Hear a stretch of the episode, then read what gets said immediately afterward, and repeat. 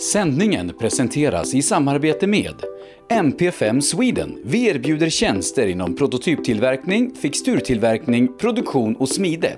På hemsidan mp5sweden.se kan du läsa mer om oss och vår verksamhet. Nybe AB, med bas i Småland är vi verksamma i södra Sverige med byggentreprenad för såväl stora som små projekt, för industrier, större fastigheter och villor. Tillsammans erbjuder kompetens inom byggnation, projektledning, planering, VVS, plåtslageri och kringtjänster som till exempel leverans med kranbil. Vi har även ett komplett byggvaruhus i Eneryda. Nybe är totalentreprenör som kvalitetssäkrar ditt projekt från idé till verklighet. Läs mer på nybeab.se. Nu har vi på rallyshop.se tagit nästa steg och breddat verksamheten ytterligare med den nya och mer kompletta webbshoppen apex.se. Vi har även tagit över ga1.se samt gpartners.se och hela utbudet finns på apex.se. Rally, racing, drifting, folkrace och all annan motorsport. Produkterna du behöver inför din nästa tävling finns på apex.se. Välkommen till Rådek! Vi är ett kunskapsföretag som arbetar med revision, redovisning och beskattningsfrågor. Våra kunder är företag inom de flesta branscher. Genom flera års erfarenhet har vi på Rådek lätt att sätta oss in i de flesta frågeställningar som uppkommer. Vi samarbetar med Sveriges ledande rådgivare inom våra kunskapsområden. För dig som är företagare vill vi på Rådek vara det självklara valet. Så precis som vi sa i början, välkommen till Rådek!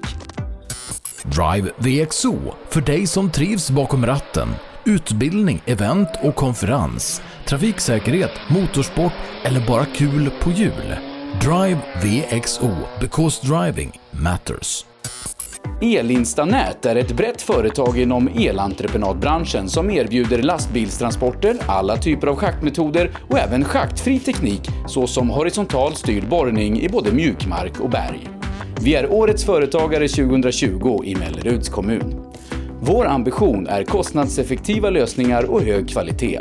Elinsta Nät. KJM Service säljer och renoverar Öhlins fjädring för rally, rallycross, crosskart, bana och gata. Vi utför service, renoveringar, hjulinställning och montering av fjädring samt kan hjälpa till med tips och inställningar vid test och tävling. Läs mer och kontakta oss via vår Facebook-sida KJM Service. AM Elteknik erbjuder tjänster inom el och kommunikation för företag och privatpersoner. JG Mark är ett företag som utför mark-, sten och betongarbeten. Läs mer på jgmark.se. PP Engineering. Vi säljer och levererar däck och fälgar från Yokohama Motorsport och Speedline. Vi är specialiserade på tävlingsdäck för rally och racing, men erbjuder även fälgar för lastbilar och däck för din historiska personbil. Alla våra produkter är framtagna för hög prestanda. Läs mer på ppengineering.se. Ja, mina damer och herrar, hjärtligt välkomna ska ni vara till en ny livepodd här på Rally Lives Facebook-sida. God kväll säger som vanligt jag Sebastian Borgert och hoppas ni är laddade för ytterligare en kväll fylld med härliga rallyhistorier. Ikväll så ska vi prata med ingen mindre än Jonas Kruse, dubbel svensk mästare i rally, dessutom norsk mästare, eh, är eh, sedan ett par år tillbaka expertkommentator hos Sveriges Television och har mycket andra engagemang och har haft inom rallysporten också. Det är som sagt eh, honom vi ska prata med lite senare här idag. Vill börja med att tacka de sponsorer som är med och gör de här poddarna möjliga under hela hösten. MP5 Sweden, Apex, Nybe. Vi tackar även PP Engineering, AM Elteknik, KJM Service, Gigimark, El Instanet, Rådek och Drive VXO. Utan de här sponsorerna så hade de här poddarna aldrig varit möjliga att genomföra här under hösten och vi fortsätter hela oktober och november också med mer sådana här poddar och intervjuer. Eh, men du som lyssnar kan också vara med och bidra dels till programmet men också till kampen mot cancer. I samarbete med Sunnyside Experience så säljer vi sjukt snygga Fuck Cancer-dekaler. Ser ut som de gör precis på bilden här för er som tittar. Ehm, sådana dekaler kan man köpa antingen i vit, orange eller guld. Och det gör man genom att swisha 325 kronor till 0763 57 12 28. Eh, och så skriver man där då sitt eh, namn och eh, adress och vilken färg man vill ha eh, så får man eh, en sån här dekal skickad till sig. Eh, dessutom så får man förutom eh, de här då dekalerna exklusiva poddintervjuer eh, som vi kommer sända under hela hösten till de som har varit med och stöttat. Och första intervjun som vi har gjort som eh, man har fått utskickad om man bidragit och kommer få utskickad om man bidrar här inom kort. Det är en intervju med Björn Nalle Johansson. Vi ska ta och lyssna lite på ett smakprov därifrån. Eh, alltså det, få med en sån eh, rutinerad kille som Hasse Sylvan borta i Finland och åka VM-tävling. Det var ju fantastiskt roligt, nyttigt för mig. Och eh, man såg ju att Hasse var väldigt rutinerad i sådana här sammanhang för att han märkte ju när jag började få lite för bråttom. För eh, man vill ju gärna eh, försöka hänga med de finländska killarna och tjejerna där borta och det var inte det lättaste vill jag påstå. Så att det brakade väl i diket där ner i någon stor slänt eh, på någon av de tidigare sträckorna. Och eh, du vet, ner för en stor slänt och så massa eh, sly där nere då, lite små mm, tunnare halbuskar och såna här grejer. Och du vet, man eh, tittade upp mot vägen och tyckte det var en bra bit upp. Då säger Hasse Sylvan mitt i alltihop det så här, ta det lite lugnt och sa han, det här kommer att fixa sig, säger Hasse. Och när det har rasslat och smält en liten stund så var vi uppe på vägen och vi började om på ettan igen då. Och så bar det iväg.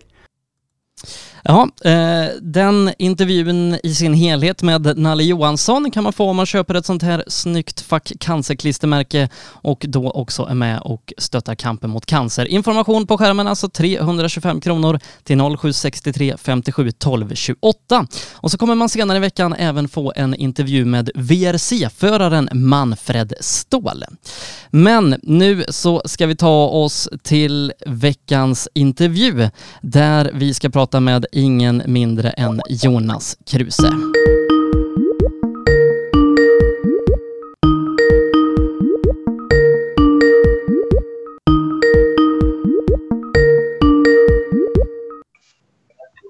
Sådär. Då ska vi se. Hallå Jonas! hallå! Hallå, hallå! Hur är läget? Ja men det är nog uh, bra. Ja. Nu känner jag att jag får lite ordning på det här. Uh, hur går det med tekniken? Är du tekniskt lagd när det kommer till, till sånt här? hur känns det tycker du? Ja, jag tycker det känns okej okay ändå faktiskt. Ja, jag är ganska kass på det här så jag hade datasupporten här, min sambo där som hjälpte mig lite nu. Det var väl tur annars hade det aldrig gått. Uh, du Jonas, uh, vi ska snacka rally idag tänkte jag och, och, jag vet att du har hållit på med lite rallyrelaterade grejer innan vi snackar idag.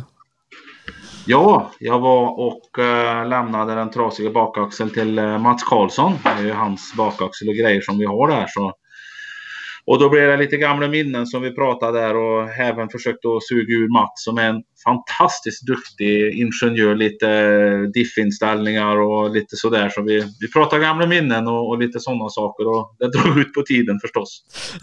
Men det är bra för då har du värmt upp lite för vi ska ju snacka gamla minnen idag tänkte jag. Oj då. Kul! Eh, du, jag tänker vi, vi börjar från början. Eh, Jonas Kruse, hur började du med bilsport? Ja, det var via min eh, pappa som uh, körde rally när jag var väldigt liten.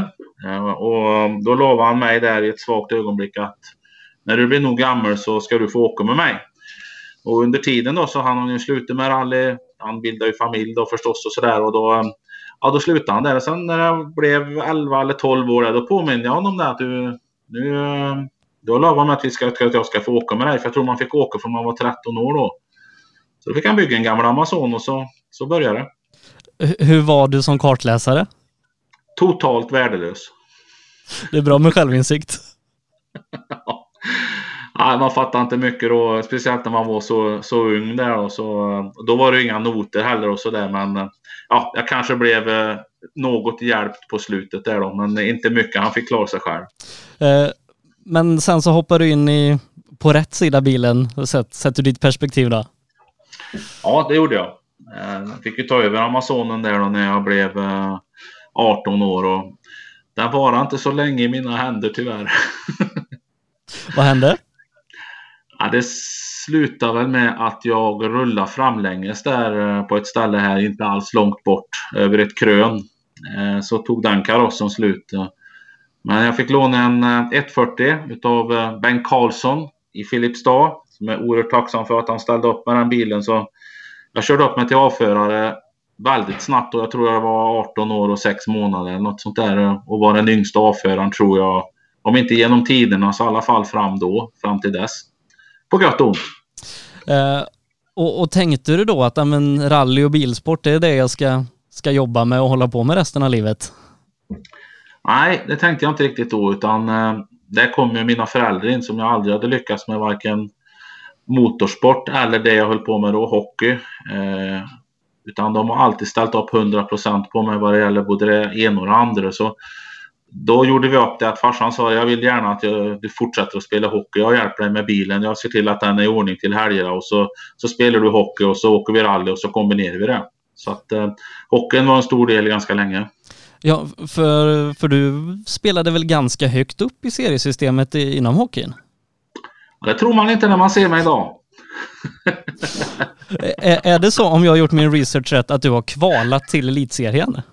Stämmer precis det. Vi spelade i, jag spelade i Grums då förstås och vi, vi var faktiskt ganska bra då. Vi, vi inledde då i slutet av min karriär ett samarbete med Färjestad som gjorde att vi vi fick in en, en tre, fyra spelare som inte platsade riktigt i Färjestad men var fortfarande väldigt bra. Och det var precis vad vårt brukslag behövde. Så att vi kvalade mot Malmö gjorde vi i eh, bäst av tre matcher tror jag. Vi, vi fick stryk i båda men eh, vi gjorde det bra. Och hockeyn och lagsport har varit en, en eh, viktig del för mig att fått gjort.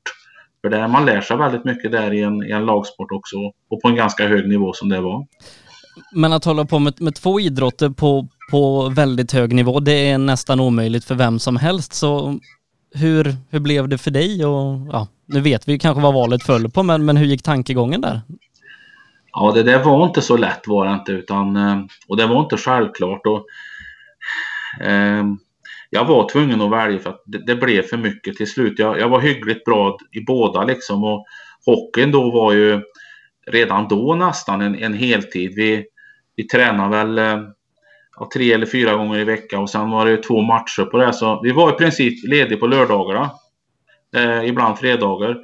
Eh, och på lördagar åkte jag rally många gånger. Så att till slut så, så blev det för mycket och jag var tvungen att välja. Och då föll det på valet på motorsport. Och, ja, jag har funderat på det några gånger ibland om det var rätt eller fel. Varför blev det motorsport där och då? jag, jag tror att jag, jag, kände väl att jag var kanske bättre i rally eller tyckte det var roligare. Eller, och den adrenalinkicken man får när man kör rally den är, den är svår att, att, att, att liksom toppa den. Så, och sen fick jag då samtidigt i det här ett erbjudande att börja jobba nere i Kungälv på Stefansson Motorsport som då tog över Volvo Motorsport. Eh, och skulle supportera kunder ute i världen för de, de la ner det och behövde ett företag och då fick jag möjligheten att jobba där och, eh, och då, ja, då, då flyttade vi dit, jag och Ulrika och så började jag jobba där så att det var lite orsaken och ja, eh, det bara blev så. Men tanken där med, med flytten till Kungälv, var det liksom att du skulle vara ja, förare för Volvo och Stefansson eller var det att du skulle jobba liksom på, på firman? Jobba på firman. Eh, sen utvecklade det sig ju så att eh, det var jag och eh, Kim Sevius fick ju hjälp av Volvo eh, via Stefansson för att utveckla Volvo 240 till en, eh, en riktig tävlingsbil. Eh, och på det sättet så, så, blev det ju både ett jobb och intresse som eh, gick eh, i, i, samma, ja, det blir liksom e-, ett av de där två. Så ja, det var väl lite tillfälligheter kanske. Var det liksom initial att du skulle vara mekaniker eller var, liksom vilken form blev du anställd? Nej, tänk om jag skulle ha varit mekaniker där du. ja du, det hade nog inte gått så länge för att som jag sa tidigare, pappa hjälpte mig med bilar så jag har aldrig varit en bra mekaniker. Så, utan det var som säljare egentligen. Eh, ta hand om kunder eh, som, som fanns ute i världen som behövde Volvo motorsportgrejer. Bana eller rally eller eh, ja, racing så, så, så behövde de en support där plus att företaget och Stefansson ville utvecklas och sälja motorsportgrejer så att vi utvecklar ju grejer till våra 240-bilar som jag tävlade med på helgen och, och sålde på veckodagarna. Eh, för, för liksom när du flyttade till Kungälv vilken nivå var du tävlande på då? Eh, då var det ju nationella klassen som det heter då, Grupp H. Eh, där var vi och tävlade i, ja, i, eh, ja, i SM kan man väl säga då.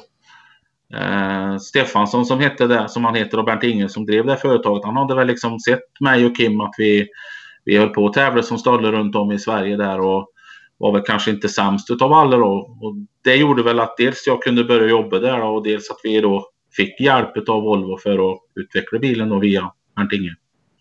Eh, hur var det liksom att, att få den supporten i sitt tävlande? Liksom någonstans en fabrik i ryggen?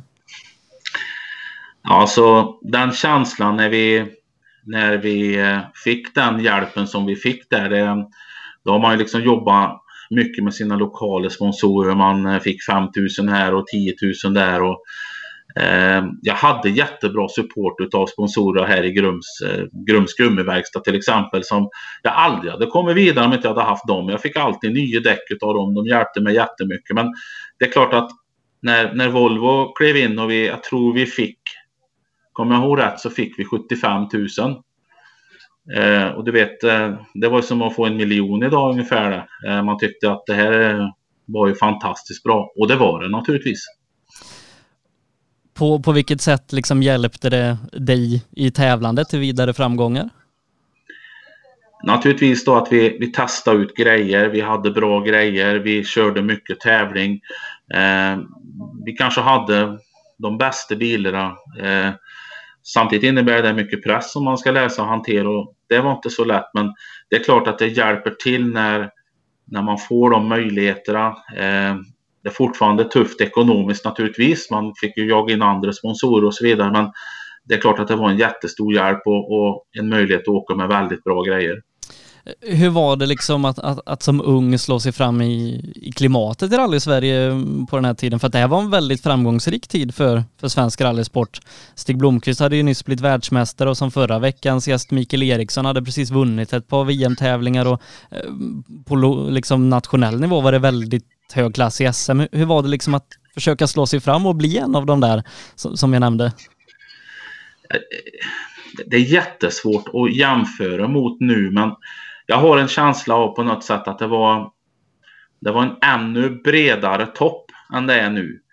Eh, det var alltid mellan 50 och 100 stycken som, som, förlåt, som, som tävlade i, i SM och kanske 25-30 kunde vinna det där. Många hade bra grejer, det var olika bilmärken, det var en del gamla rävar eh, som, som eh, var svårslagna där. Eh, Nils-Erik Axelsson till exempel, fantastisk människa, otroligt duktig chaufför, kunde liksom ställa klocka efter honom. Men ändå liksom schyssta och liksom många av dem liksom hjälpte till och var som en liten support där och faktiskt klappade en på axeln ibland och sa fan det här gör du bra liksom. Men det var tufft var det. Det var, det var, det var ett riktigt getingbo där väldigt många kunde vinna. Många duktiga chaufförer på, även på liksom nationell nivå. Jag tror det var tuffare. När kom första segern i en SM-tävling? Eh, svårt. Jag tror att det var Saparallyt.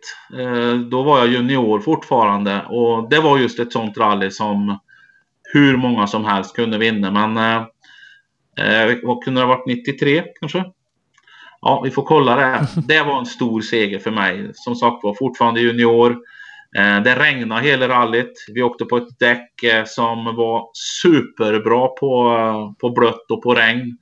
Eh, ene föraren efter den andra ramlade bort lite grann. Min teamkollega Kim Seviskom, jag tror han la bilen på sida i ett vägbyte. Kent Karlsson som åkte en annan Volvo där han drog i bakskärmen så klockan ringer väl än tänker jag. men han började jaga ikapp mig. Men ja, ni vet, det var en sån här tävling där allt föll på plats för mig. fantastiskt kul. Berätta lite om, om året 94. Ja, det är ett bra år, eller hur? Ja, det var tre år innan jag föddes till att börja med. Nej men gud vad hemskt.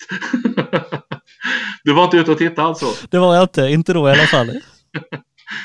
Nej, det var ett, eh, ett jättebra år var det. Ehm, förstås, eftersom jag vann mitt första SM då hade kämpat för det i många år och jag gav mig FAN på att jag skulle vinna det här eh, guldet med Volvon. Och, ja, en lång historia kort, det skulle jag kanske inte ha gjort. Jag skulle kanske ha gått vidare tidigare, men ja, jag satt fast där på något sätt. Jag ville det här så gärna. Jag hade det bra. Jag hade jobbat hårt för det i många år och gjort dumma misstag eh, när det egentligen gällde. Men just 94 så, så fick jag en kanonbra start, bra vintertävlingar. Eh, fick fantastiska däck av eh, dåvarande Lappi, vad heter han? Björn där uppe. Eh, och allt föll på plats det där året. Bland annat så hade jag ju en jättefight som vi pratade om idag med Mats Karlsson. Eh, en vit, skitsnygg Castrol Volvo hade han. Eh, och vi, vi hade verkligen världens fighter. Men som vi pratade om idag, liksom, eh, jag kommer ihåg att Rally Värmland var ju en avgörande tävling där vi båda eh, bor ju här förstås och det var hemmavägar för oss båda och det, ja, det var det på riktigt. Och bland annat där så gick Mats Karlssons växelspak sönder. Och den svetsade min farsa åt honom. Eh, ändå då så fightas vi om SM-guldet och sådana grejer, det känns bra med rally och, och, det känns bra att man bittra konkurrenter kan fortfarande hjälpa varandra fast man fightas om, om eh, SM-titeln. Det var ett otroligt roligt år och äntligen fick jag lyckas. Hur var det att gå i mål på sista sträckan och inse att du var svensk mästare i rally? Den där känslan eh, är väldigt svår att beskriva. Det, när, när det här släpper pressen, eh, adrenalinet som går över i någon slags glädje, eufori där som den är jättesvår att förklara men naturligtvis en av de absolut största höjdpunkterna och känslan går inte att beskriva, den måste upplevas. Uh, jag, jag, tänker, vi, vi, hänger kvar lite vid liksom relationen till Volvo innan vi går vidare. Du körde väl en del 240 turbo va? Ja det gjorde jag uh, och det var också jättebra för den där bilen hittade vi på Volvo och förlåt. Så det fanns möjlighet att köra lite med den där så att man fick lite mer mil och det var ju en helt otroligt frän bil att köra. Eh, jag vet inte, 300 hästkrafter och så den här riktiga turbofördröjningen så att det, när väl effekten kom då small det och så stod ju bakan rätt ut. Men man lärde sig ju det där så att man, man styrde ju lite mer med gasen så att man verkligen höll eller med, med bromsen rättare sagt. Man höll liksom bromsen nere och, och på det sättet styrde turbotrycket. Körde både i Danmark, i Norge med den där med faktiskt ganska bra framgång. Otroligt roligt. Eh, nu då, och det ska vi komma till senare, men så har du kört en del Volvo 940. Men var det någonting som, som ni, ni testade eh, liksom på den tiden som du var hos Volvo? Då jag var hos Stefansson, det sista uppdraget som jag fick då, det, det var att utveckla Volvo 940 då till en bättre bil än Volvo 240. Så att det var mitt sista projekt som jag gjorde där och kanske det roligaste av allt där. Jag hade ganska fria händer och, och, och bygga en 940 för att och se om, om det verkligen gick och vad i så fall eh, eh som inte går då för att få den lika bra som en 240. För vi ska ha klart för oss att Volvo 240 det är, det är en väldigt bra tävlingsbil. Inte bara på rally utan vi bana hade ju Volvo ganska stora framgångar med, med Volvo egentligen eh, mot andra märken, BMW till exempel. Så, så 240 är en väldigt bra tävlingsbil med sin viktfördelning, eh, sin, eh, sin hjulbas och sådär. Så det var en riktig utmaning att bygga den bilen. Eh, så jag byggde den första 940 vi testkörde den, eh, konstaterade vad vi behövde göra för att få den ännu bättre. Sen, sen kan vi säga att Mats Karlsson var väl den som egentligen byggde bil nummer två. Med lite erfarenhet från, från det jag hade tagit fram och min slutsats på den bilen, vad vi behövde förbättra och förändra, så byggde Mats den första optimala 940 med hjälp av det och sen förstås sin egen kunskap. Så det var jätteintressant det vi gjorde där. Sen, sen kan man ju undra om det var rätt för lite grann kanske det här förstörde den nationella klassen med 2,5 liters motor, stående fjäderben, aluminiumbakaxel, eh, bakflyttad motor. Ja, allt det där blev ju resultatet av det projektet i Mats bil. Men 240 är ju fortfarande inte en dålig bil så att eh, det, det, måste varit svårt att, att, göra en bättre bil än Volvo 240.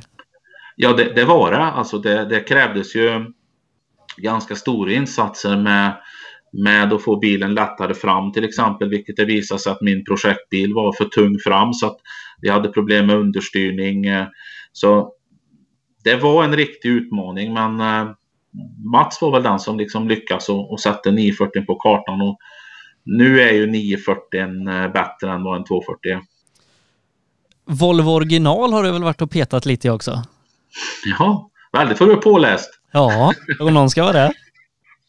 Det var ju samtidigt i den här tiden så, så kom den här klassidén då med att eh, vi skulle starta en, en, en Volvo original för att hitta bredden, för att få någon instegsklass. Och där var jag ganska delaktig tillsammans med pappa faktiskt som där vi provade olika idéer med, vi provkörde automat, vi eh, provade att köra med diff, utan diff. Eh, utvecklade det här lite tillsammans med Volvo och då kuppgeneralen Karl-Erik Johansson som tog över det här eh, senare och drev det här i många år. Och det var jätteintressant det här och verkligen testköra bilarna på, på tävling som, som föråkare.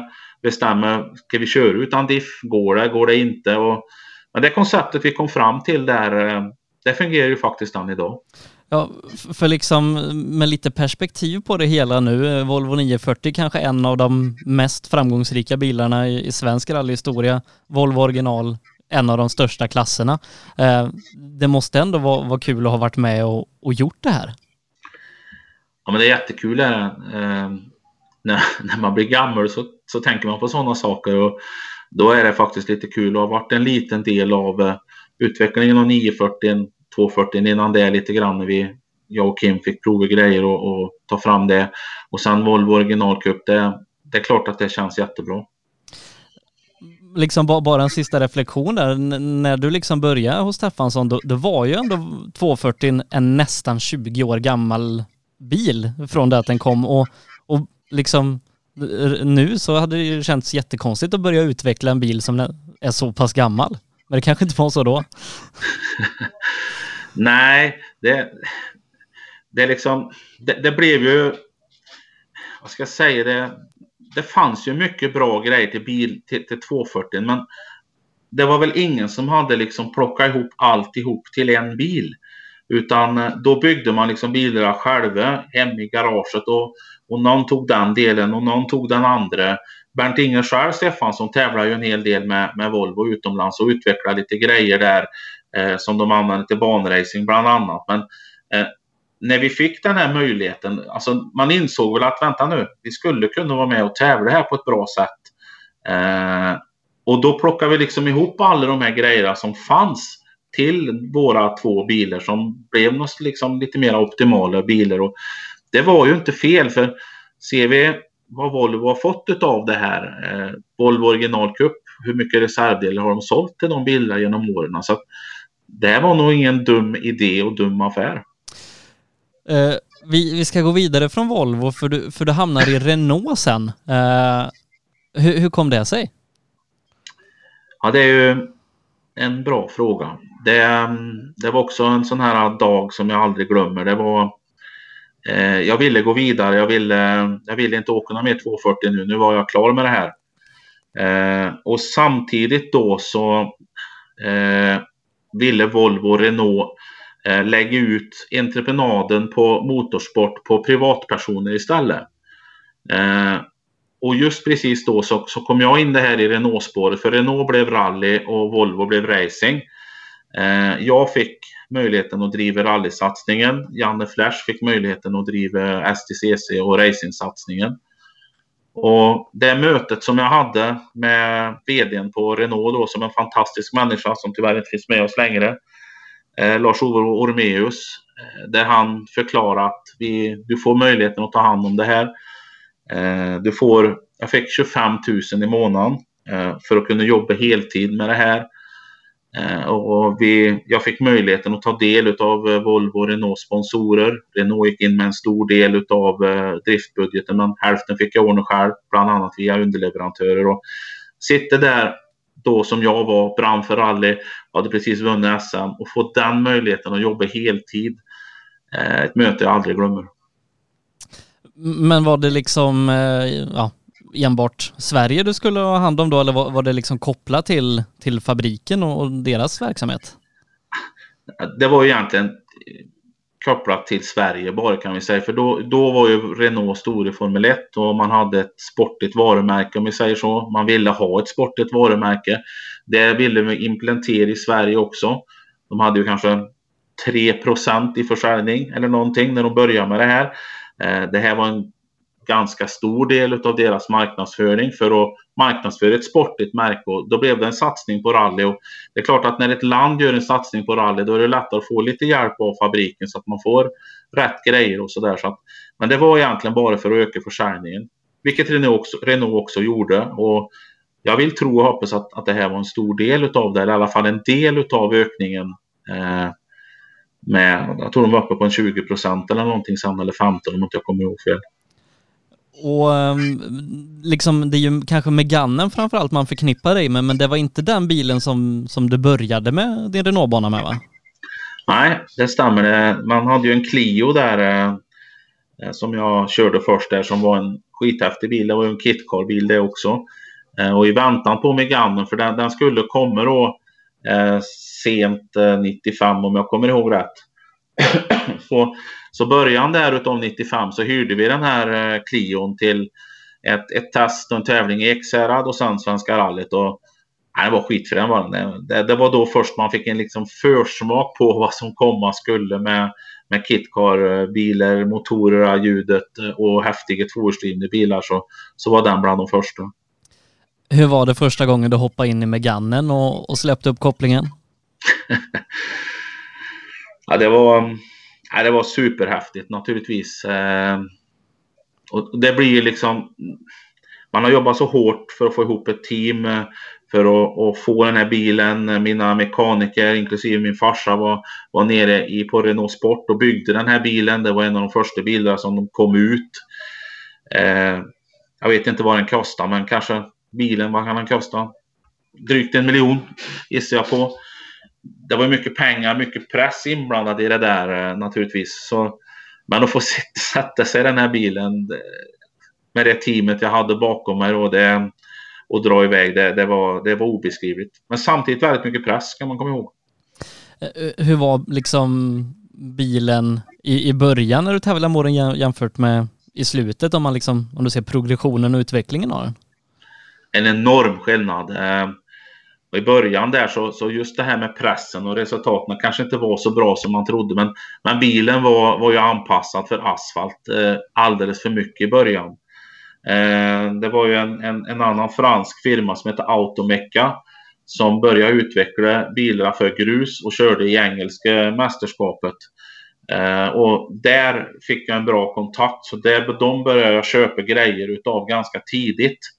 Eh, det, det, det som de hade kört med efter ett år eller sånt där. De grejerna försökte jag köpa så att jag hela tiden försökte uppdatera från dem. Så att på slutet var det ju en, en riktigt bra grusbil. Är det svensk, äh, finska rallyt menar jag, 96 där du tar första grussegern i VM med Meganen? Mm. Det var häftigt. I, i stor fight med Tony Gardemeister som åkte en, en Astra då. Han hade en sämre bil än mig men han kanske var bättre chaufför. För vi hade en, en jättefight hade vi där. Eh, och mm, till slut så rullade han. Eh, och jag kunde ta den där segern där. Det var, det var jätteroligt naturligtvis. I ett så tufft rally som Finland också. Hur var det att vara vinnare på VM-nivå? Ja, det var ganska overkligt naturligtvis. Eh, så var det ju. Eh, sen var det väl inte så superstort motstånd plus att jag hade en väldigt bra bil. Så det är en sån där seger som eh, ja, den känns bra men det är ingen sån där alltså, höjdpunkt på något vis. Trots att det var en VM-seger så det kanske inte var på riktigt liksom. Det var inte, de bästa var inte där. Kanske motståndet skulle ha varit lite bättre så har man kanske uppskattat lite mer. Men naturligtvis väldigt roligt förstås. Eh, om man liksom ser till, till SM de här åren, kanske 96, 97, 98. hur såg motståndet ut och liksom hur gick det?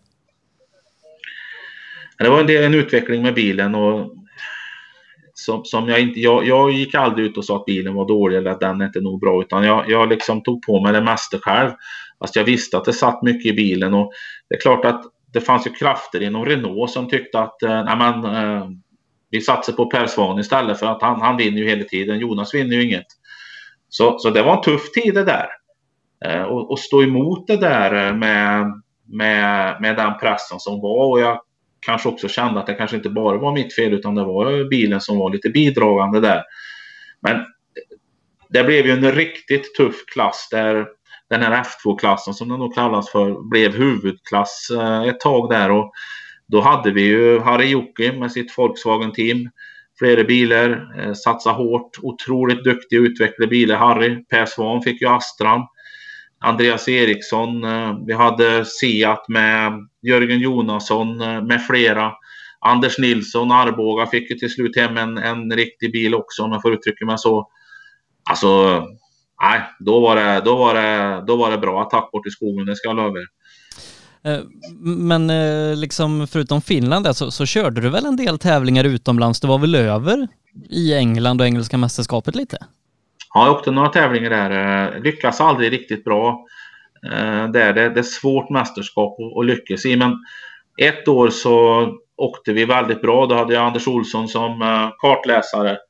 Eh, tidigare och med Nalle Johansson bland annat. Och då åkte vi riktigt bra gjorde vi. Vi var med i toppen där och de var så förbannade på oss att eh, de eh, flyttade bak oss i omstarten och grejer där bara för att reta oss. Så ville de eh, liksom, då körde de före oss i kön där och vi fick vi starta som femte bil fast vi var tvåa eller trea liksom. Då, då gick det riktigt bra, men då gick tyvärr motorn sönder.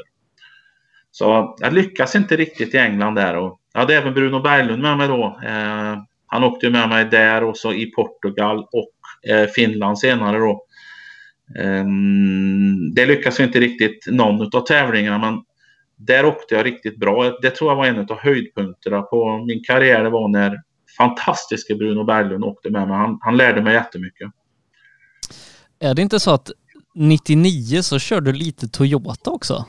Mm, det var kul. Riktigt häftigt att kliva in i en fyrhjulsdriven bil. Eh, då körde jag Grönholms gamla bil som han hade åkt året innan. Åkte en tävling, jag tror det var Sandviken först och sen Svenska rallyt med den. Eh, det var kul. Riktigt kul var det. Hur hamnade du i, en Toyota när du var mitt uppe i Renault-satsningen? Ja, Renault-satsningen började väl där och, och ta slut eh, lite grann och jag, jag fick möjligheten av sponsorer att göra den här satsningen. Så det, det, var ett, ett mellanläge där mellan eh, Meganen om jag kommer ihåg rätt och så Super 1600 som, som nästa bil hette från Renault där och så. Eh, på något sätt så blev det så. Jag fick ihop den där satsningen med, med Toyotan som, som gick bra tycker jag. jag. Jag tror jag blev bästa värmlänning och jag kan bli tolva totalt i, i Svenska rallyt och inte allt för långt efter Peter Solberg. Eh, Liksom eh, om vi stannar vid det du sa, det, bästa värmlänning, hur mycket prestige är det i det? För, för liksom, jag, jag, var uppe och jobbade för, för, landslaget i år och då hade vi en jättefight med Kristoffersson, Solberg, Tideman och alla utan att de liksom hade pratat med varandra vad jag vet, uttryckte det, att de ville bli bästa värmlänning.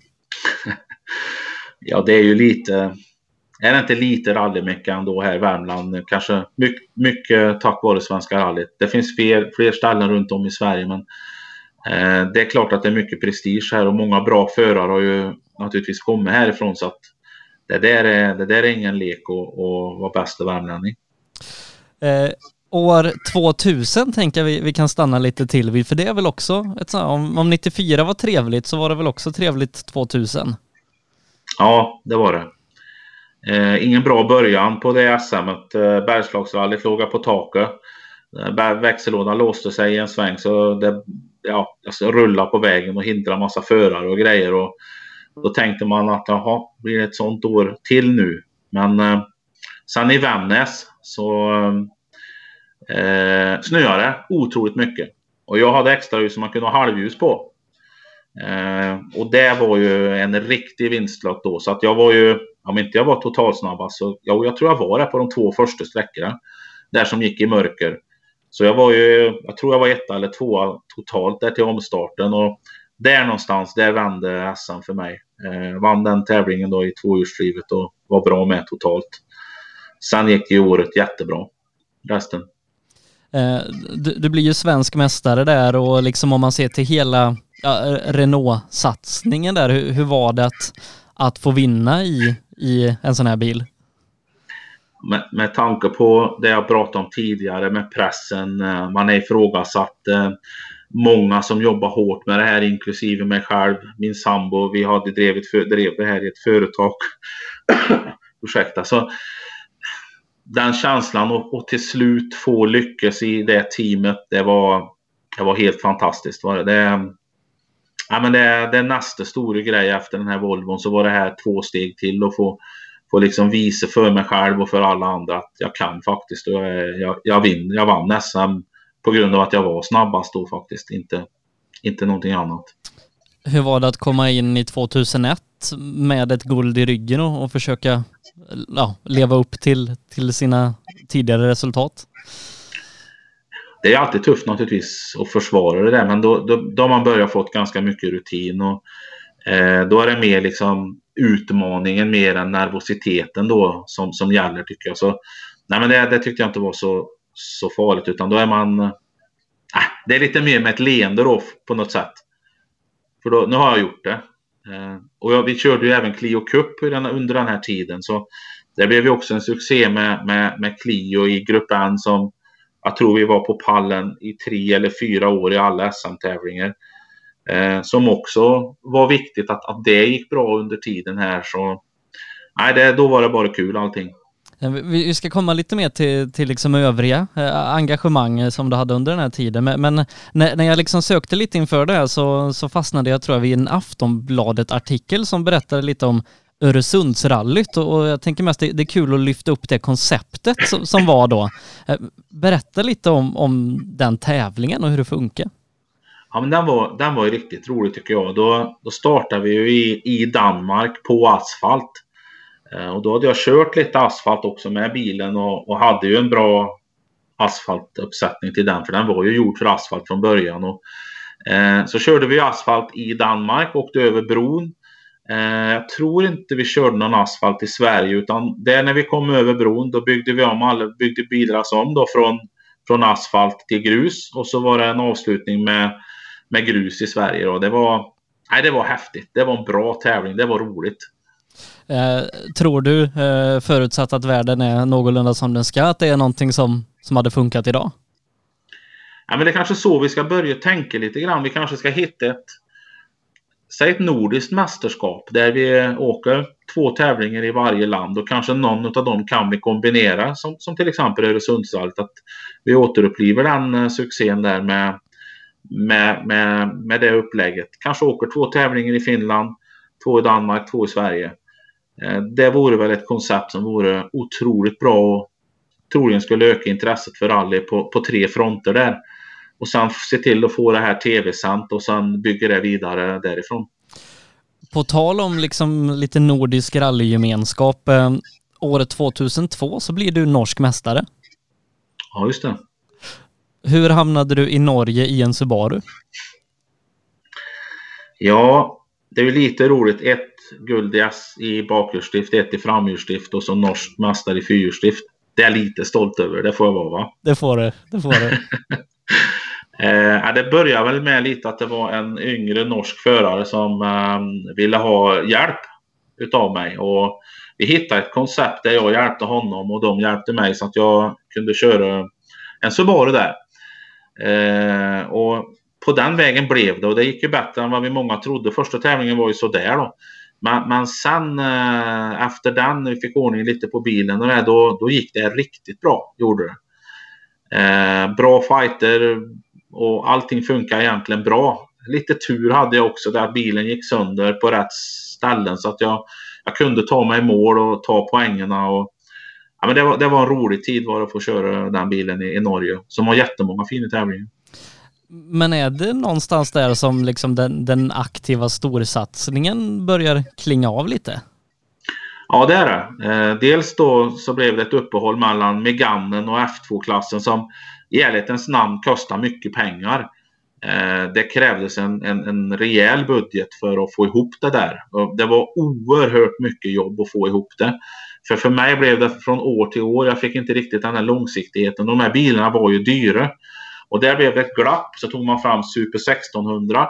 Och i det glappet där då så lyckades jag kunna köra lite Subaru och så. Och jag kände att jag orkar inte mer nu. Jag, jag känner mig inte motiverad och jag ville inte gå från, från Meganen till en Super 1600-bil som var ämnad för juniorer. Då kände jag att nej, men jag försöker prata med Renault. Eh, vi försöker göra så att vi fasar in en junior och hjälper den istället.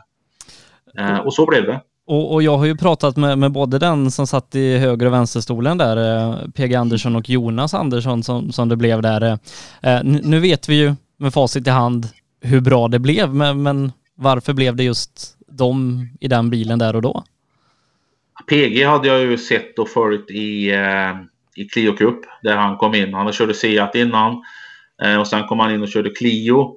Eh, och då, då lär man ju känna varandra lite mer sådär eh, ja, på tester och på tävlingar och prata med varandra. Och jag såg ju tidigt och jag var ju säkert inte den enda som såg att PG, han, han kan verkligen köra bil. Men då, då behövdes det filer i kanterna lite på. Eh, det var ju en oslipad diamant som bara hade ett enda läge, vilket han fortfarande har ibland. Och det är ju fullt, eh, eller inget. va. Eh, så PG var ju ett naturligt val naturligtvis. Och hur såg liksom, ja, satsningen ut? Vad, vad, gjorde du och, och sådär i, i det hela? Ja, vi hittade ett koncept där, där Renault fortfarande fanns med, eh, där PG fick också komma in med, med lite budget och pengar. Men jag var ju teamchef där och drev det här i, i mitt befintliga team då. Eh, och där vi även kom utomlands, bland annat Sanremo eh, och Finland. Så, som, som gjorde då att vi fick en internationell erfarenhet. Vi fick visa upp oss som team eh, och hade fortfarande bra hjälp av Renault eftersom det här var en satsning som låg rätt i tiden med en junior i en Super 1600-bil. Så på det sättet så, så jobbar vi vidare med mig som, som teamchef. Hur var det att, coacha eh, någon? Eh, omsätta liksom erfarenhet till ja, någonting som, som en annan person ska begripa och agera på? Det är utmanande är det naturligtvis. Men eh, när det går bra och när det fungerar och när man har den där lilla turen som man behöver ha eh, och allt det man säger stämmer och föraren till slut då vinner eh, junior-VM. Som i PGs fall så, så började ju, när han hade kört Renault så fick han ju chansen i Suzuki och där gick det inte så bra. Han rullade väl de två eller tre första tävlingarna. Sen ringde han till mig och sa nu måste du hjälpa mig för det här går inte när jag ser det, sa jag. Så då träffas vi i Turkiet där och så körde jag träningen där och la upp ett koncept för honom. Och där hade jag turen att allt jag, allt jag sa stämde. Uh, till slut vann han den tävlingen. Uh, vi åkte vidare på nästa tävlingen. Han vann den. Det är klart att när man får det samarbetet och det fungerar, en otroligt skön känsla. Och sen till slut att han vinner junior-VM då, som jag faktiskt hade en del utav. Eh, men eh, PG är väl inte den enda som du hjälpt till framgång i junior-VM? Nej, det finns ju en till från Östersund där uppe. Patrik Sandell var ju nästa som fick möjligheten där och Eh, lite samma sak kan vi väl säga att det blev där att vi, vi fick till ett bra samarbete. Jag hade väl lärt mig lite.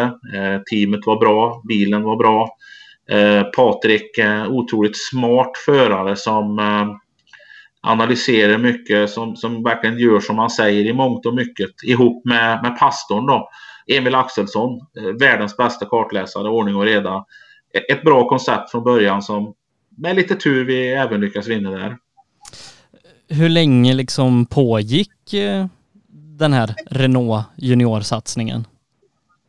Ja, det, det blir väl egentligen de här, vad ska man säga, tre säsonger. En liten början där PG kom in, eh, körde lite grann. Eh, sen utvecklades det att han körde VM och sen tog Sandell över. Så ungefär tre år tror jag. Eh, och du har ju liksom varit inne på det lite redan där, men, men Renault-kuppen, berätta lite om, om den och hur, hur det funkar, hur det kom till. Ja, men det var ju, man hade ju då eh, Seat-cupen innan där och jag insåg att det här kan vara bra att få till en kupp med, med den här Clion som, som då var en bra gatbil som Renault hade börjat utveckla. Eh, att det också kan vara bra för mig i min satsning, bra för Renault. Eh, jag kan också sälja reservdelar och vara en support där. Så där någonstans föddes idén till det där. Och det vi gjorde kanske som var lite nytt, det var att vi, vi gjorde det här tillsammans. Ehm, med Öhlins till exempel, eh, med flera som vi gjorde gemensamma tester. Jag försökte dela med mig av inställningar eh, som jag hade gjort när jag hade testat ut den här bilen. Ehm, så vi körde gemensamma tester, stod tillsammans på serviceplatsen. Vi fixade mat åt teamen. Ehm, vi stod för reservdelshanteringen. Det där var en ganska bra idé faktiskt för, för alla tror jag. För Renault, för oss som team, för de förare som kom in och, och fick hjälpen och lite erfarenhetshjälp med allt möjligt där som, som jag nyss nämnde. Så det, det, var, det var riktigt bra var det. Och resultaten kom ju också. Var, var du typ promotor för den eller hur ska man liksom spindeln i nätet? ja, ja, promotor kan man nog säga att, att jag var där. Och sen hade jag ju naturligtvis Renault Sverige när jag i botten då. Så när jag presenterade den här satsningen för ytterligare en betydelsefull person, Anders Larsson, som var VD på Renault då och fortsätter rallysatsningen och är en väldigt viktig person för mig eh, i min utveckling eh, och att jag överhuvudtaget kunde köra bil på den nivån. Det var Anders nästa person att hjälpa till med. Eh, då sa jag till honom att nu startar vi den här kuppen. Vi måste köpa 20 bilar och de kostar si och så mycket och du ska betala dem, sa jag. så ska jag sälja de här. Och då sa, han, då, vet, då sa han ordagrant till mig. Du Jonas, om inte du säljer de här bilarna nu på tre månader, då ska jag stena dig på torget i Grums, sa han. och så skrattade han förstås. Eh, men det var klart, det var en press eh, och, och, en chansning att ta hem de där bilarna. För de var ju långt ifrån färdiga liksom. Liksom, hade ni någon typ av mediebevakning och så på, på kuppen på den här tiden? Ja, jag, jag har alltid haft hjälp av eh, Göran Björklund. Eh, han har varit min eh, mediaman eh, i många år och då även på, på Clio-cupen naturligtvis. Jag har ju hur många permar som helst med utklipp sparade. För det var, på den tiden var det ju liksom mycket det som gällde urklipp ur tidningar. Visst hade man varit med i tv så, så, tog man med det också. Men det var viktigt att synas i, i, i tidningsform då. Det gjorde Göran fantastiskt bra. Dels för min satsning och även för Clio Cup. Hur var det att ha med en sån som Anders Karlsson när man kanske vill ha en liten snygg polerad fasad ibland?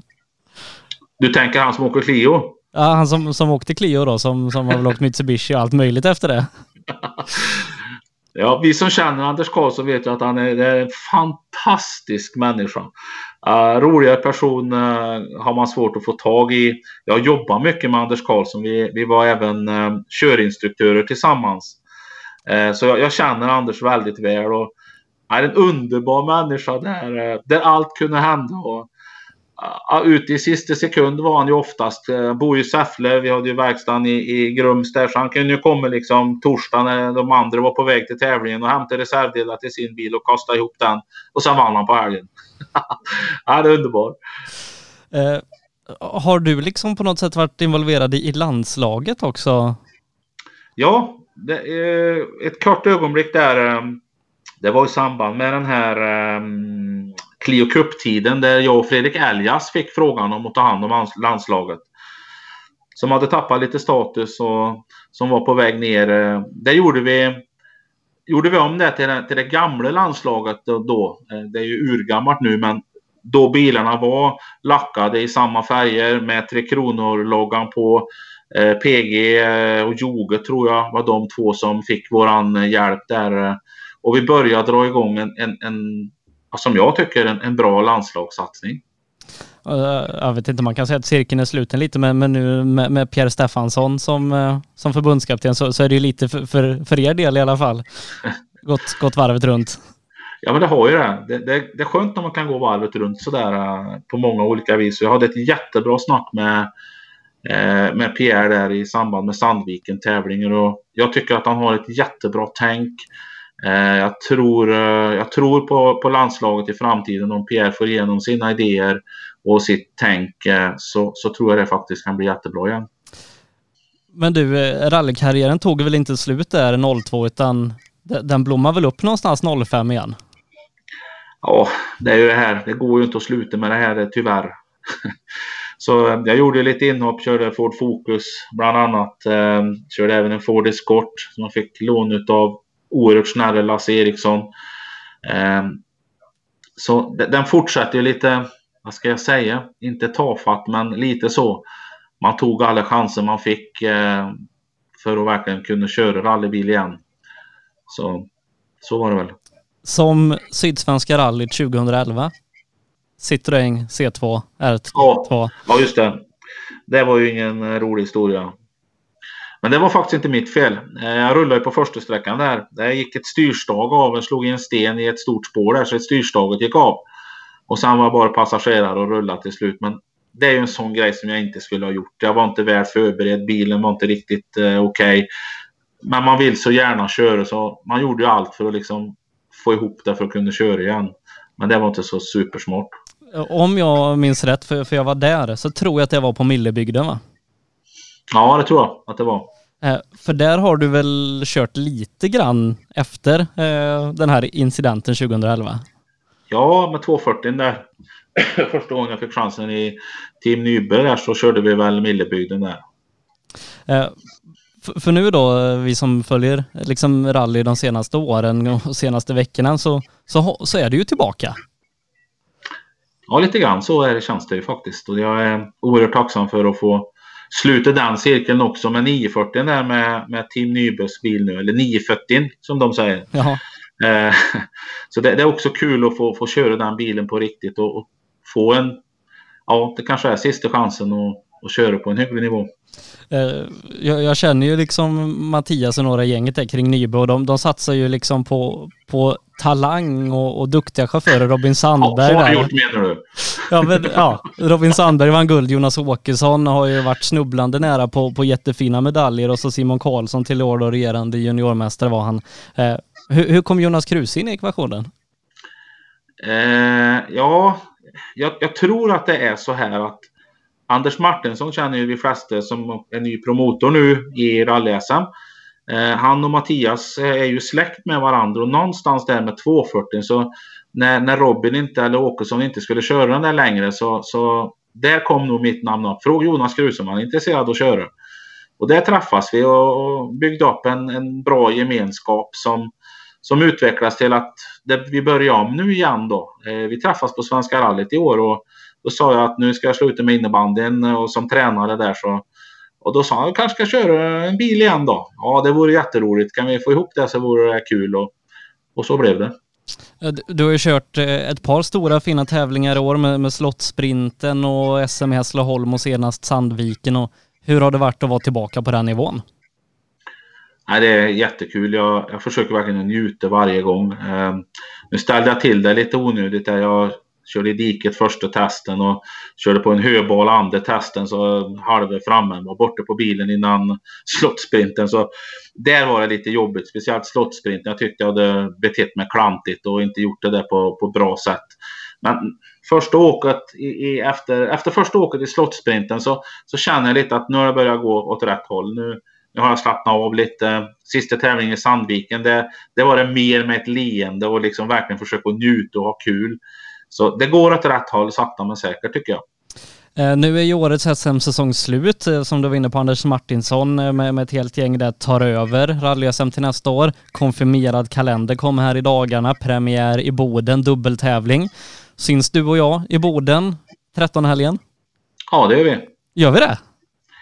Ja, det är, det är väl första gången. Du kan väl få, det är en liten nyhet här som, som du ska få bara för att ni, ni jobbar så bra du, Per och alla andra för att verkligen försöka marknadsföra rallysporten som vi behöver oerhört mycket, alla som är med i SM och kring det här. Så, eh, efter du pratade med mig om jag kunde vara med idag så har jag jobbat det här sista hårda som man behöver för att få ihop lite pengar för att kunna säga att det kommer bli en hel SM-säsong nästa år. Som det ser ut nu. Vad roligt! Ja, visst är det. Vad, ska, ska det bli tredje SM-guld nu då?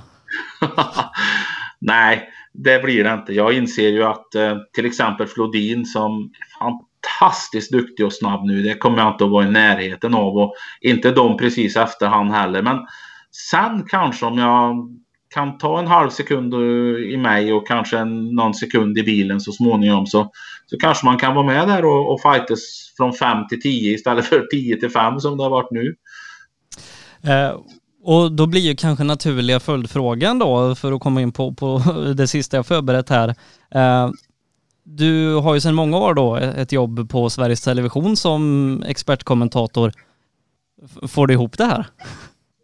Ja, ja jag, jag har ju frågat SVT om jag får köra rally till att börja med för att man är väldigt noga på SVT med att, att vi ska vara oberoende, att vi kan inte jobba med reklamfinansierade saker och sådär. Så, så att jag, jag var jättebra att jag fick den möjligheten att, att, att köra för, eh, för Team Nybe. Jag får tänka mig för lite med olika saker där just på, på, på tanke, med tanke på det. Sen är det förstås att är det någon VM-tävling som krockar med en SM-tävling då finns det ju en risk, om jag säger så, att jag inte kan köra den SM-tävlingen. Men vi får se hur vi löser det där. Eh, hur började du som expertkommentator? Ja, eh, jag har varit det ganska länge nu. Jag, tror att det är 16 år. Eh, och det är lite så med kontakter eller lite tur sådär så det var Göran Björklund som, som hade lite kontakter på SVT och när min karriär började ta slut så började man att sända rally-SM bland annat det med eh, Pelle Törnberg som, som reporter där och ja, jag fick chansen att komma in där. Halkade in på litet bananskal, lite så tur och lite hjälp av Göran som, som kände lite folk så, så fick jag möjligheten där och sen blev de inte av med mig. Hur är det att kommentera motorsport? Um, det vet ju du att det är det roligaste man kan göra. Det krävs ganska mycket att man är väldigt väl förberedd. Eh, jag läser väldigt mycket på alla möjliga media som finns. Ehm, ska man vara en så kallad expert då ska man ju veta allt. Men det är jätteroligt. Fantastiskt kul är det och jag, jag kan vara mig själv och har varit mig själv från början. Och det gör att jag har blivit ganska trygg i mitt jobb. Eh, så ja, men det är det roligaste jobb man kan ha. Hur är det att tycka om en motorsport? Ibland är det jobbigt när man måste tycka om Ja, till exempel eh, när Bilsportförbundet var riktigt blåsväder eller eh, när man ska tycka om någonting annat som kan vara ens, ens kompis eller någon man känner som man måste tycka till om. Eller om Pontus Tideman inte lyckas riktigt i Turkiet förra året när han körde VRC. Då är det inte roligt att vara expert där man kanske måste tycka eh, negativa saker eller säga negativa saker om, om personer eller förare. Då är, då är det jobbigt. Är det. Hur är det att liksom omsätta din egna kunskap och erfarenhet från sporten ja, till, till, till ord och, och sånt som folk ska förstå?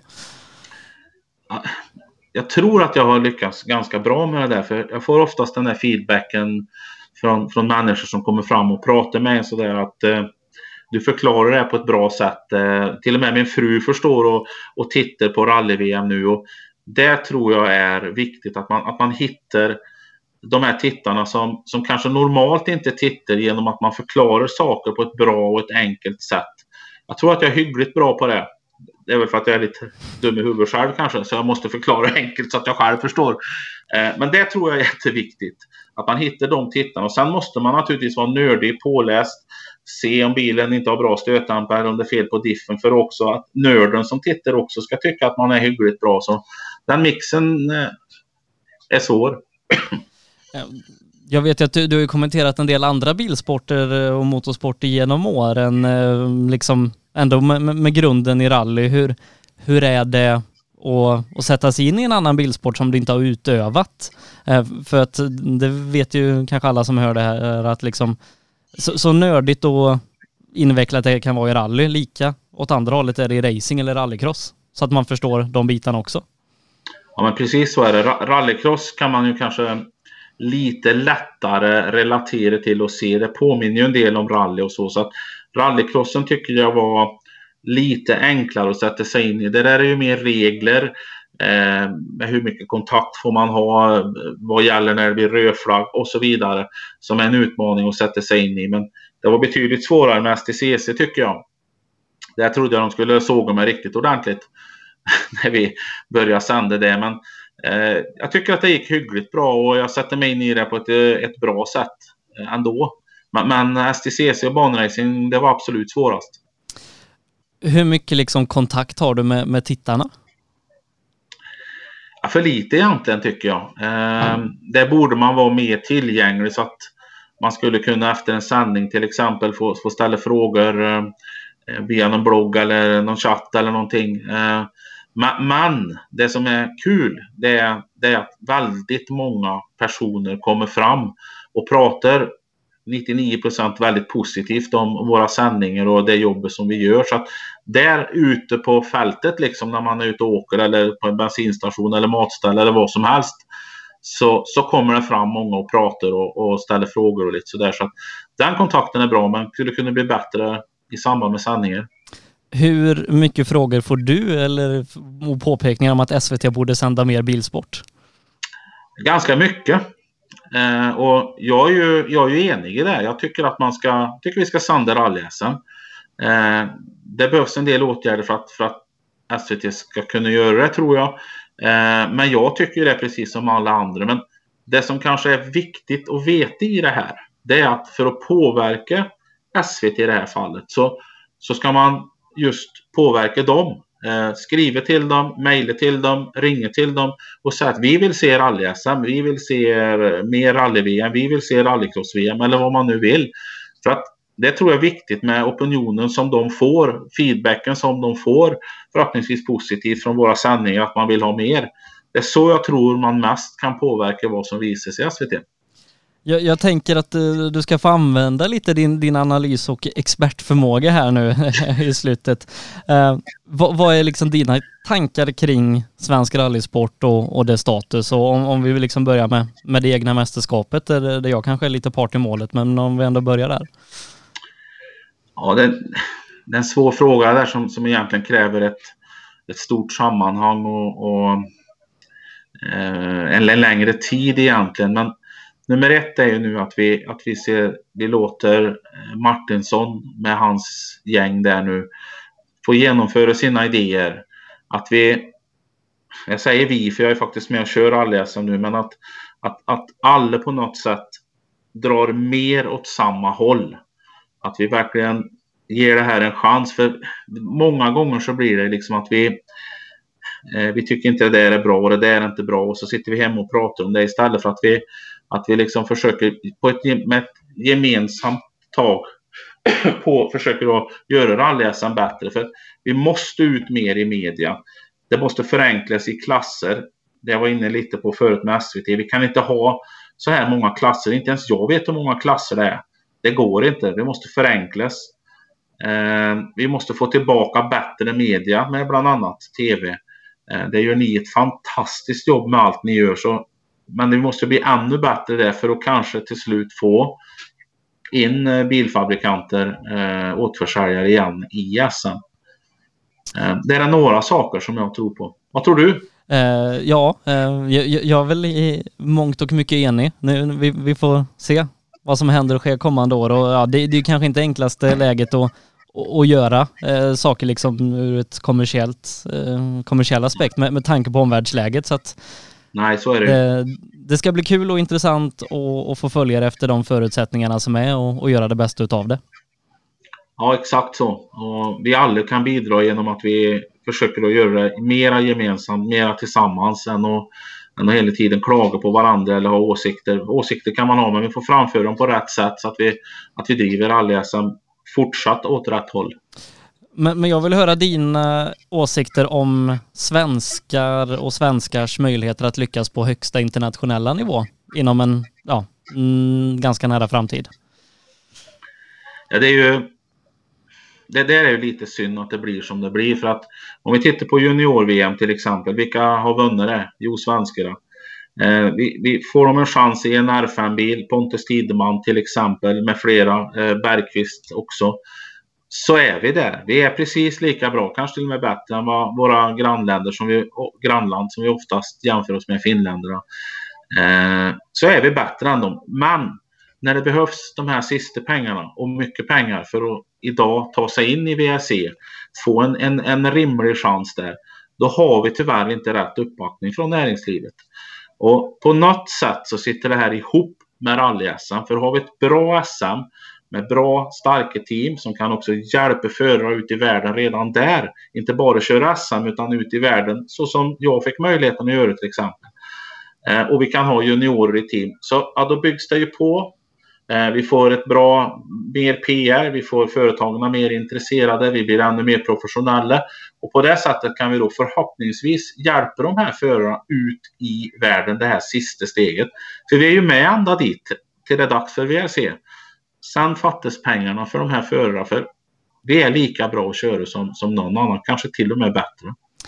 Eh, men med det sagt då, eh, är, är det Oliver Solberg vi ska sätta hoppet till i, i närmsta framtid? Ja, det är det. Eh, Oliver är fantastiskt duktig som chaufför. Eh, har ju målmedvetet jobbat med det här sedan han var hur liten som helst och han är väldigt drivande själv i det här, vilket är viktigt med, med tanke på Petter och Pernilla som, som också finns där. Men Oliver, det han har presterat nu de här sista tävlingarna i år och även en del förra året naturligtvis, är både otroligt gött. Och jag har ju sagt att om eh, tre, fyra år så, så, så är han världsmästare och det står jag för. Får han bara rätt förutsättningar, kommer in i rätt team, i rätt bil. Jag tittar vart Rovanperä är idag så där är ju Oliver Solberg också om ett eller två år. Sen behöver han lite tid på sig för att slå in spiken och vinna VM. Men det är, det är ju Rovanper och Solberg som vi kommer att få se fighterna emellan nu om något år bara. Uh, och um, då, då kommer jag liksom in lite på det, hur, hur ser du på, på statusen och, och VM och, och, dess framtid? Det är ungefär två och ett halvt fabrikstimme kan man säga nu som inte alltid drar jämnt och skenande kostnader på, på många plan. Liksom finns, finns plattformen där för Oliver Solberg om ett par år och, och bli världsmästare? Det beror ju på hur hybridsatsningen slår ut för att 2022 så ska ju hybridteknik in i rally-VM och det kan ju locka någon ny eh, biltillverkare in, vilket, vilket givetvis är målet att det görs.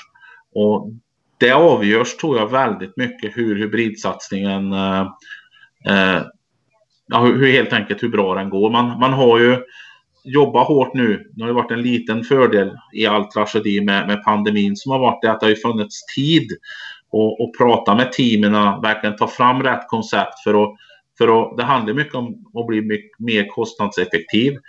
Eh, man kommer ju använda samma motor som man har nu till exempel, men men låser den så man inte kan utveckla den. Och sen blir det i mångt och mycket en, en R5-bil med hybridteknik. Förhoppningsvis lockar det in några nya fabrikanter och då kommer det slå väl ut och ja, då, då finns alla möjligheter i världen för, för Solberg och kompani lyckas.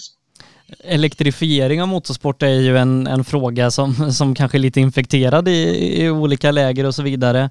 Eh, men, men, ser du en framtid där rally inte går åt det hållet? Om man ser andra motorsporter där, där fabrikanterna överger disciplinerna som inte har en elektrifierad framtid? Jag tror att vi, vi måste nog uh, vänja oss med det för att det är ju den tekniken som gäller nu. Uh, bilfabrikanterna satsar hårt på det här. Och kan man komma åt utvecklingspengarna hos eh, en biltillverkare med hybridteknik som man kan utveckla i samband med motorsport för att sedan kunna få bättre batterier och, och, bättre generatorer och så vidare i en standardbil. Kan man komma åt utvecklingspengarna via motorsporten då är det en riktig vinstlott naturligtvis för där finns det mycket pengar idag. Så jag tror att vi måste däråt. Eh, Sen är det ju så att många av oss älskar ju ljudet. Vi älskar att se bilarna, vi lukten av en rallybil eller rallycrossbil. Det, det, är klart att vi alla älskar det, men vi kanske måste börja fundera på, ska rallycrossen överleva? Det kanske är en elektrifiering som, som gäller, eh, men det måste ske på rätt sätt. Bilfabrikanterna måste vara med. Vi måste ta hand om de bilar som finns där redan nu. Vi kan inte bara skrota dem för då har vi inga team som kan driva elbilar vidare. Så det är en komplex fråga men svaret är nog att vi får nog, får nog vara beredda på att eh, det kommer in el mer och mer i motorsporten. Vi lägger den heta potatisen åt sidan eh, och så har jag mina tre avslutande frågor eh, och den första då är vilken prestation i din karriär är du stoltast över? Oj. Eh, det ska vara en enskild eller? Ja, och det får gärna vara Millebygden 2011. eh, jag ska nog säga något oväntat där. Den prestation som jag tyckte var väldigt bra själv och det bästa jag egentligen har gjort som tyvärr hade ett tråkigt slut. Det jag har väldigt dåligt samvete för. Det var Finland när jag åkte med eh, Bruno Berglund. Där var vi med och fightas riktigt i toppen med de allra bästa förarna som hade fabriksstöd med tvåhjulsdrivna bilar. Fram till vi hoppade lite för långt, eh, landade på vägen, kom i mål på sträckan men tyvärr ryggar och bil hade tagit för mycket stryk. Så eh, det är nog den prestation jag tycker var egentligen allra bäst. Finland det året. Vilken är den häftigaste plats som du fått besöka tack vare rally? Argentina med Sandell ett underbart land med fantastisk mat, eh, sköna människor, rally och sträckor som eh, är utmanande, fräna. Har ni chansen att åka till Argentina så gör det. Vilken är den bästa bil som du kört? Det är nog eh, Ford Focusen. En eh, väldigt lättkörd eh, bil, eh, mycket tävlingsbil eh, betedde sig precis som jag ville. Den sladdar lite så här eh, ganska lätt. Det är nog Ford Focus. Du Jonas, det var allt. Härligt! Ja, det, det var... Tiden går fort när man har roligt.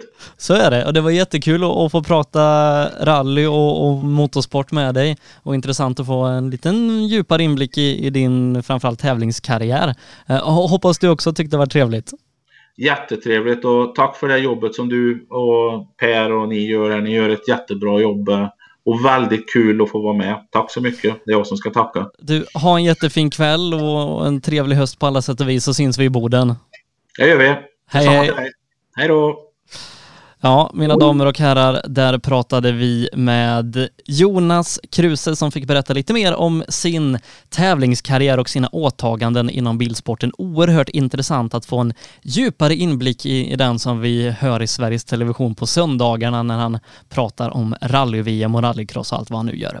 Eh, ska också säga det att vi har en kampanj i samband med Sunnyside Experience där vi säljer Fuck Cancer-dekaler, eh, sjukt snygga Fuck Cancer-dekaler lokaler.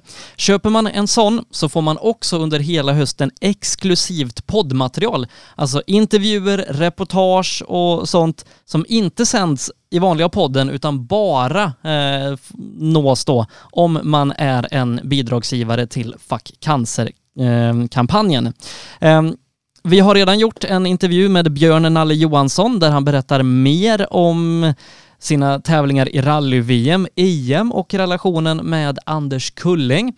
Eh, en intervju som man kommer få lyssna på. Och alla som har varit med och bidragit kommer här senare i veckan också få en intervju med eh, VRC-föraren Manfred Ståhl som har blivit världsmästare i, eh, i Grupp N-VM. Han har som privatist Eh, Eh, blivit fyra totalt i rally-VM och numera då driver Stard och är med och eh, utvecklar ehm, elektrifierade eh, tävlingsbilar, framförallt inom rallycrossen men även inom eh, rally. Eh, så 325 kronor swishar man till 0763 57 12 28. Man skriver vilken färg på dekal man vill ha, men den ska vara vit, orange eller guldfärgad och så skickar man med, med sin adress där. Så får man här senare i veckan både en dekal och länkar till de här avsnitten. Ska också säga det att nästa måndag är podden tillbaka 19.00 och då pratar vi med Thomas Gullabo Jansson och får gå igenom hans karriär och eh, de framgångar han hade inte minst med Toyota-teamet. Ska också tacka våra sponsorer PP Engineering, AML Teknik, KJM Service, JG Mark, El Instanät, MP5 Sweden, Apex, Nybe, Rådek och Drive VXO. Utan de här sponsorerna hade poddarna aldrig varit möjliga att genomföra. Ehm, så med det så vill jag, Sebastian Borgert, önska er alla en trevlig kväll och en härlig vecka. Glöm som sagt inte, var med i kampen mot cancer, swisha in 325 kronor, stötta kampen mot cancer, få en snygg dekal och dessutom poddexklusiv exklusivt material under hela hösten. Eh, jag, Sebastian Borgert, säger på återhörande och hoppas vi syns och hörs igen nästa vecka. Sändningen presenteras i samarbete med MP5 Sweden. Vi erbjuder tjänster inom prototyptillverkning, fixturtillverkning, produktion och smide. På hemsidan mp5sweden.se kan du läsa mer om oss och vår verksamhet. Nybe AB, med bas i Småland är vi verksamma i södra Sverige med byggentreprenad för såväl stora som små projekt, för industrier, större fastigheter och villor. Tillsammans erbjuder kompetens inom byggnation, projektledning, planering, VVS, plåtslageri och kringtjänster som till exempel leverans med kranbil. Vi har även ett komplett byggvaruhus i Eneryda. Nybe är totalentreprenör som kvalitetssäkrar ditt projekt från idé till verklighet. Läs mer på nybeab.se. Nu har vi på rallyshop.se tagit nästa steg och breddat verksamheten ytterligare med den nya och mer kompletta webbshoppen apex.se. Vi har även tagit över ga1.se samt gpartners.se och hela utbudet finns på apex.se. Rally, racing, drifting, folkrace och all annan motorsport. Produkterna du behöver inför din nästa tävling finns på apex.se. Välkommen till Rådek! Vi är ett kunskapsföretag som arbetar med revision, redovisning och beskattningsfrågor. Våra kunder är företag inom de flesta branscher. Genom flera års erfarenhet har vi på Rådek lätt att sätta oss in i de flesta frågeställningar som uppkommer. Vi samarbetar med Sveriges ledande rådgivare inom våra kunskapsområden. För dig som är företagare vill vi på Rådek vara det självklara valet. Så precis som vi sa i början, välkommen till Rådek! Drive VXO för dig som trivs bakom ratten. Utbildning, event och konferens. Trafiksäkerhet, motorsport eller bara kul på hjul. Drive VXO because driving matters. Elinstanät är ett brett företag inom elentreprenadbranschen som erbjuder lastbilstransporter, alla typer av schaktmetoder och även schaktfri teknik såsom horisontalt styrd borrning i både mjukmark och berg. Vi är Årets Företagare 2020 i Melleruds kommun. Vår ambition är kostnadseffektiva lösningar och hög kvalitet. Elinsta Nät. KJM Service säljer och renoverar Öhlins fjädring för rally, rallycross, crosskart, bana och gata. Vi utför service, renoveringar, hjulinställning och montering av fjädring samt kan hjälpa till med tips och inställningar vid test och tävling. Läs mer och kontakta oss via vår Facebook-sida KJM Service. AM Elteknik erbjuder tjänster inom el och kommunikation för företag och privatpersoner. JG Mark är ett företag som utför mark-, sten och betongarbeten. Läs mer på jgmark.se. PP Engineering. Vi säljer och levererar däck och fälgar från Yokohama Motorsport och Speedline. Vi är specialiserade på tävlingsdäck för rally och racing, men erbjuder även fälgar för lastbilar och däck för din historiska personbil. Alla våra produkter är framtagna för hög prestanda. Läs mer på ppengineering.se.